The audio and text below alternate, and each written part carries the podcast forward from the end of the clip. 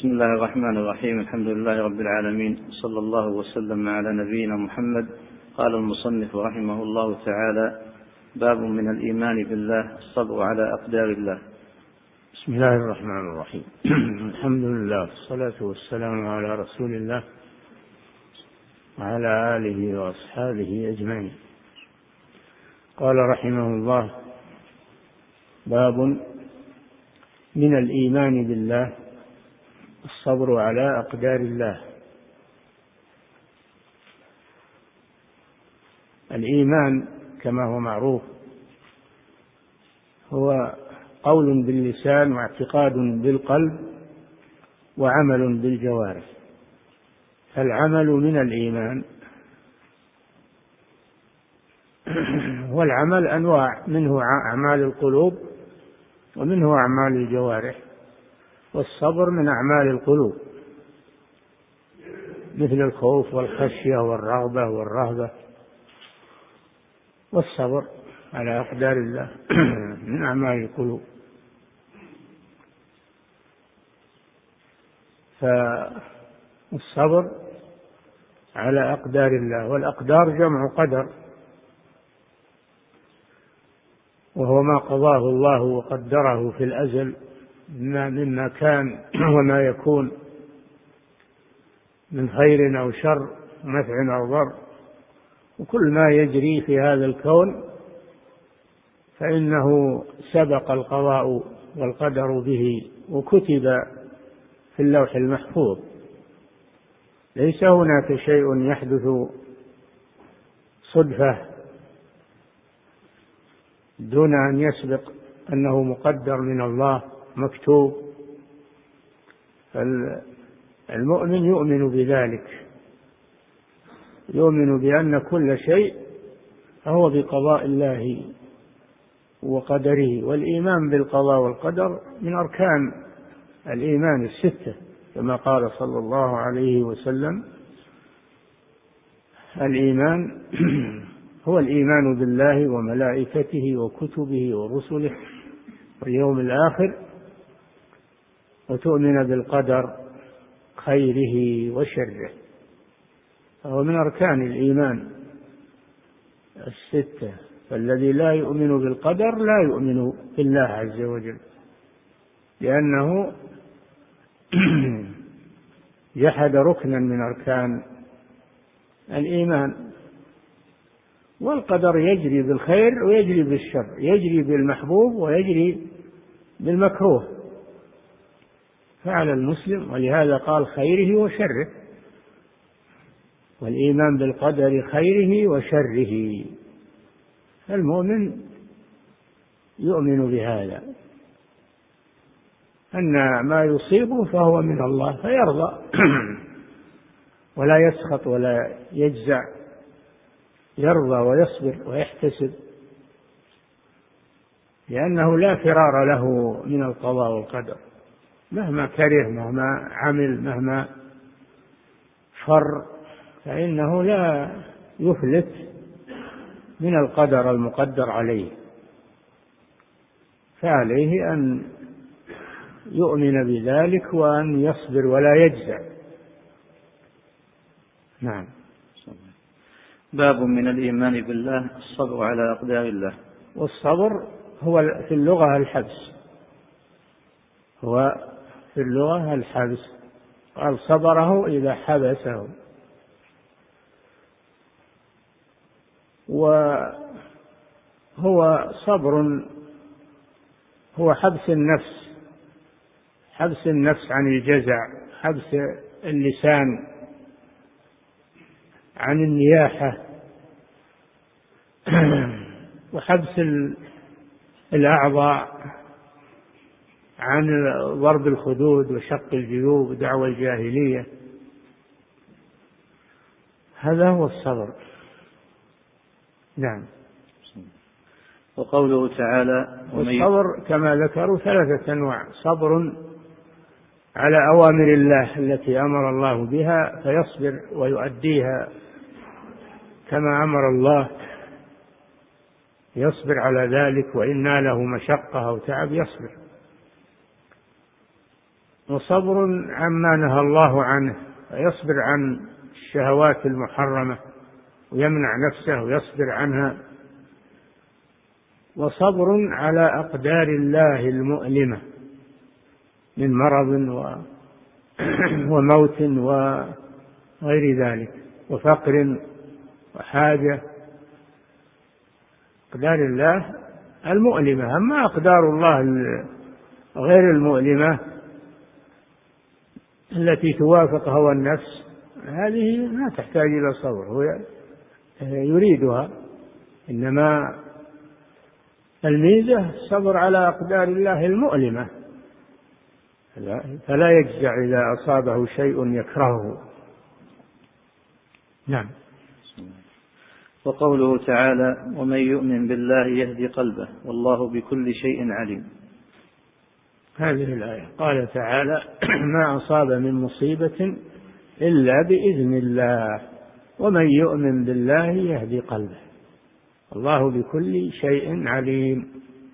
من سورة التغابن ما أصاب من مصيبة. أي مصيبة تصيب الإنسان إلا بإذن الله بقضائه وقدره. إذن الله على نوعين إذن الله القدري الكوني وإذن الله الشرعي. المراد هنا النوع الأول إلا بإذن الله بقضائه وقدره. فلا يحدث شيء بغير بغير إذن الله وبغير قدره ومشيئته. من يؤمن بالله يهدي قلبه يؤمن بالله يعني يرضى بالقضاء والقدر. فجعل الصبر على المصيبة من الإيمان بالله. يكون هذا مطابقة الآية للترجمة. من الإيمان بالله الصبر على أقدار الله. هذه الآية تدل على هذا تماما. نعم. قال علقمة هو الرجل تصيبه المصيبة فيعلم أنها من عند الله فيرضى ويسلم. قال علقمة في تفسير هذه الآية من يؤمن بالله يهدي قلبه قال هو الرجل تصيبه المصيبة فيعلم أنها من الله فيرضى ويسلم ولا يجزع ولا يسخط. وعلقمة هو علقمة النخعي الإمام الجليل من التابع من كبار التابعين من أهل الكوفة. وأصل النخعيين قبيلة من اليمن. نعم. وفي صحيح مسلم عن أبي هريرة رضي الله عنه أن رسول الله صلى الله عليه وسلم قال إثنتان في الناس هما بهم كفر الطعن في النسب والنياحة على الميت. نعم. إثنتان أي خصلتان في الناس هما بهم كفر. أي كفر أصغر. لأن الكفر إذا جاء بالألف واللام معرفا فهو الكفر الأكبر مخرج من الملة. مثل قوله صلى الله عليه وسلم بين العبد وبين الكفر أو الشرك ترك الصلاة. المراد الكفر الأكبر المخرج من الملة. الذي لا يصلي كافر كفرا يخرجه من الملة. أما إذا جاء الكفر منكرا هما بهم كفر. فهذا كفر أصغر لا يخرج من الملة. فهاتان الخصلتان المذمومتان في الناس هما بهم كفر. هما بهم كفر. طعن في الأنساب هذه واحدة. تنقص الأنساب والمفاخرة. يفخر بنسبه ويعيب أنساب الآخرين. هذا مذموم. نهى الله سبحانه وتعالى عن ذلك. يا أيها الناس انا خلقناكم من ذكر وأنثى وجعلناكم شعوبا وقبائل لتعارفوا. إن أكرمكم عند الله أتقاكم. فالتقي هو الكريم عند الله. وإن كان ليس له نسب قبلي. ما هي بالعمدة على النسب عند الله؟ العمدة على الإيمان عند الله. أما عند الناس ينظرون للأنساب لكن لا يفتخرون بها. لا مانع أنهم يعرفون أنسابهم. كل يعرف قبيلته. لا مانع من ذلك. يتعارفوا. أما أن يفخر بالنسب أنا ابن فلان أو من قبيلة فلان وفلان ما له أصل ولا له نسب هذا لا يجوز. المؤمنون إخوة. قد يكون الذي ليس له نسب مرتفع يكون أكرم على الله من الذي له نسب مرتفع. هذا بلال من سادات أهل الجنة وأبو لهب من سادات أهل النار. أبو لهب له نسب شريف. بني هاشم وهو من سادات أهل النار ما نفعه نسبه وهذا بلال عبد حبشي له نسب عربي. وهو من سادات أهل الجنة سلمان الفارسي صهيب الرومي. ما ضرهم أنهم ليسوا قبليين. فالعبرة بالعمل الصالح ليست بالأنساب. الذي يطعن في أنساب الناس ويتنقصها هذا فيه خصلة من خصال الجاهلية وهي أيضا كفر نوع من الكفر نوع من الكفر كفر أصغر والثانية دعوى الجاهلية. فهذا محل الشاهد. ثنتان بالناس هما بهم كفر الطعن في الأنساب والطعن في الأنساب ودعوى والنياحة على الميت. النياحة على الميت. هذا محل الشاهد. لأن النياحة جزع على قدر الله وعدم صبر. جزع على أقدار الله وعدم صبر. الواجب عند المصائب الصبر والاحتساب. حبس اللسان عن عن النياحة. حبس اليد عن لطم الخدود وشق الجيوب.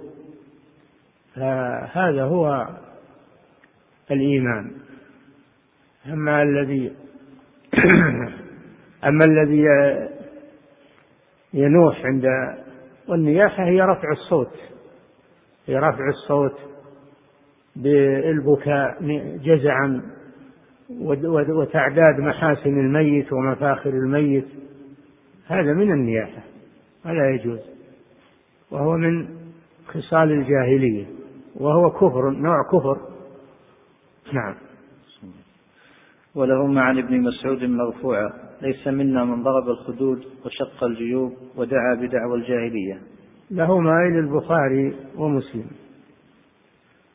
ليس منا من ضرب الخدود شق الجيوب ودعا بدعوى الجاهلية. من ضرب الخدود شق الجيوب هذا من عادات الجاهلية عند المصائب. وهو النياحة. ضرب الخدود عند المصيبة أو يخمش آه، يخمش وجهه أو يجرح نفسه من الجزع. وشق الجيوب يشق ثوبه عند المصيبة جزعا. هذا من أمور الجاهلية وهو نقص في الإيمان وعدم رضا بقضاء الله وقدره.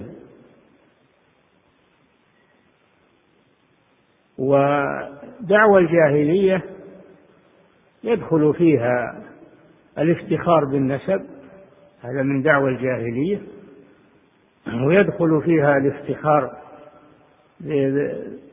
بالمذهب العصبية للمذهب العصبية للفرقة أو الجماعة أو الحزب كل هذا يدخل بدعوى الجاهلية. الواجب أن الإنسان يترك هذه الأمور ولا ولا يدعو بدعوى الجاهلية فيتعصب لقبيلته أو يتعصب لمذهبه أو يتعصب لحزبه وجماعته. المؤمنون إخوة. المؤمنون إنما المؤمنون إخوة. كلهم إخوة في الإيمان. فلا ميزة لأحد على أحد إلا بتقوى الله سبحانه وتعالى. نعم. وعن أنس رضي الله عنه أن رسول الله صلى الله عليه وسلم قال إذا أراد الله بعبده الخير عجل له العقوبة في الدنيا. وإذا أراد بعبده الشر أمسك عنه بذنبه حتى يوافي به يوم القيامة. هذا فيه بيان الحكمة الإلهية في كون المؤمن يبتلى ويصاب وكون الكافر وكون الكافر يستدرج ويمهل. فيعمل الأعمال الكفرية والشركية ومع هذا تتوالى عليه النعم والنعيم في الدنيا لأن هذا من باب الاستدراج له. أما المؤمن فالله يعجل له العقوبة من أجل أن يخلصه من الذنب ويمحصه ويرفع في درجاته. ف فإذا أصاب المؤمن شيء مما يكره فهو في في صالحه فعليه أن يرضى بذلك. ولا ولا يسخط ولا يجزع. فالمؤمن يبتلى ويصاب في الدنيا تعجل له عقوبته لأن هذا من مصلحته لأنه يتوب لأنه ينكسر أمام الله لأنه يعترف بذنبه لأنه يخلص من الذنوب والسيئات يطهر منها. هذا من صالحه. أما الكافر فإنه يستدرج وينعم عليه مع أنه على معصية لأن هذا من ليس من صالحه وإنما هو من زيادة تعذيبه. ولا يحسبن الذين كفروا أنما نملي لهم خير لأنفسهم إنما نملي لهم ليزدادوا إثما فلهم عذاب مهين. بعض ضعاف الإيمان أو الجهال يقول لماذا المسلمون الآن مستضعفون المسلمون آه، تصيبهم المصائب والكوارث والكفار منعمون وعندهم حضارة وتقدم ورقي في الدنيا ولا يدري عن حكمة الله سبحانه وتعالى في هذا. نعم. وقال صلى الله عليه وسلم إن عظم الجزاء مع عظم البلاء. وإن الله تعالى إذا أحب قوما ابتلاهم فمن رضي فله الرضا ومن سخط فله السخط. حسنه الترمذي نعم وهذا مثل الحديث الذي قبله أن عظم الجزاء من الله مع عظم البلاء الابتلاء والامتحان. فكل ما اشتدت المصائب فهو أعظم في أجر المسلم إذا صبر واحتسب أعظم. وأرفع في درجاته عند الله سبحانه وتعالى. ولذلك أشد الناس بلاء الأنبياء ثم الذين يلونهم. يبتلى الرجل على حسب إيمانه. هذا مما يوجب الرضا بقضاء الله وقدره. إن عظم الجزاء مع عظم البلاء. وإن الله إذا أحب قوما ابتلاهم ابتلاهم بالمصائب. اختبرهم بالمصائب لأجل أن يصبروا أن يصبروا عليها فينالوا من الله الأجر والثواب. ليست كون المؤمن يبتلى هذا ليس لأن الله يبغضه بل لأن الله يحبه ولذلك محصه وخلصه وطهره من ذنوبه بهذه المصائب ولم يؤخر عذابه كما يؤخر عن الكافر. إن الله إذا أحب قوما ابتلاهم فمن رضي بالابتلاء وصبر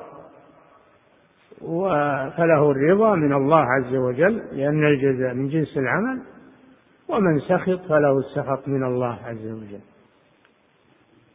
والقضاء لا بد أن ينفذ. مهما مهما عملت مهما لا بد أن ينفذ.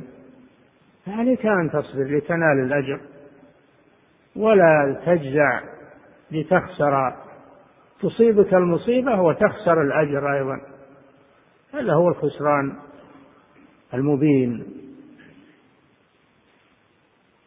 وإن الله إذا أحب قوما. هذا فيه دليل على أن الله يوصف بأنه يحب. بالمحبة يعني من صفاته ولكنها ليست كمحبة المخلوقين وإنما هي من صفات الله تليق به سبحانه وتعالى. نعم. فيه مسائل. نعم. الأولى تفسير آية التغابن. آية التغابن. ما أصاب من مصيبة ما أصاب من مصيبة إلا بإذن الله. ومن يؤمن بالله يهدي قلبه. يفسرها قول علقمة رضي الله عنه ورحمه هو الرجل تصيبه المصيبة فيعلم أنها من الله فيرضى ويسلم. نعم. الثانية أن هذا من الإيمان بالله. ومن يؤمن بالله يهدي قلبه. ما أصاب من مصيبة إلا بإذن الله. ومن يؤمن بالله يهدي قلبه. لم يقل ومن يصبر قال ومن يؤمن. فدل على أن الصبر من الإيمان. نعم. الثالثة الطعن في النسب. الطعن في النسب تنقص أنساب الناس والحق من قدرهم ترفع عليهم. فهذا يعتبر من من أمور الجاهلية المذمومة. نعم. الرابعة شدة الوعيد في من ضرب الخدود وشق الجيوب ودعا بدعوى الجاهلية. نعم. كما ورد في الحديث. نعم. ليس منا وكلمة ليس منا هذه براءة من الرسول صلى الله عليه وسلم ممن فعل هذا. وهذا يدل على أن هذه الأفعال كبيرة من من كبائر الذنوب.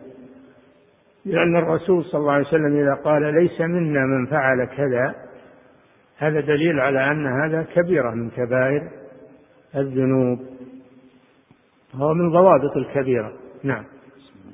الخامسة علامة إرادة الله بعبده الخير. منع إن الله إذا أحب قوما ابتلاهم. فمن رضي فله الرضا. فمن علامة محبة الله للعبد أن تصيبه المصائب. نعم. السادسة إرادة الله به الشر. نعم. إرادة الله به الشر من رضي فله الرضا ومن سخط فله السخط. نعم. السابعة علامة حب الله للعبد. إن الله إذا أحب قوما ابتلاهم. بماذا تعرف أن الله يحبك؟ إذا أصابتك مصيبة. هذا دليل على أن الله يحبك لأن لأن الله يبتلي من يحبهم يبتليهم ويختبرهم. بالمصائب. ولذلك الأنبياء هم أشد الناس ابتلاء. تعلمون ما جرى على نوح وإبراهيم وسائر الأنبياء وجرى على محمد صلى الله عليه وسلم من المصائب مع أن الله يحبهم. هم أشد الناس آه، وأقرب الناس إلى الله عز وجل وأحب الناس إلى الله عز وجل. ومع هذا أصابتهم المصائب. نعم. الثامنة تحريم السخط. تحريم السخط. سخط على قضاء الله وقدره. تحريم الجزع. شق لطم الخدود وشق الجيوب ودعوى الجاهلية. فما يعمله الرافضة في يوم عاشوراء من آه، المأتم على الحسين رضي الله عنه من أنهم يضربون أنفسهم بالسلاسل ويجرحون أبدانهم. هذا من أمور الجاهلية والعياذ بالله. الواجب الصبر والاحتساب. نعم. التاسعة ثواب الرضا بالبلاء. نعم. التاسعة ثواب الرضا بالبلاء. ثواب الرضا بالبلاء. أنه ثوابه أن الله أن الله يرضى عنه. وإذا رضي الله عنه فقد ربح. الربح العظيم. نعم. باب ما جاء في الرياء. الله تعالى أعلم وصلى الله وسلم على نبينا محمد وعلى آله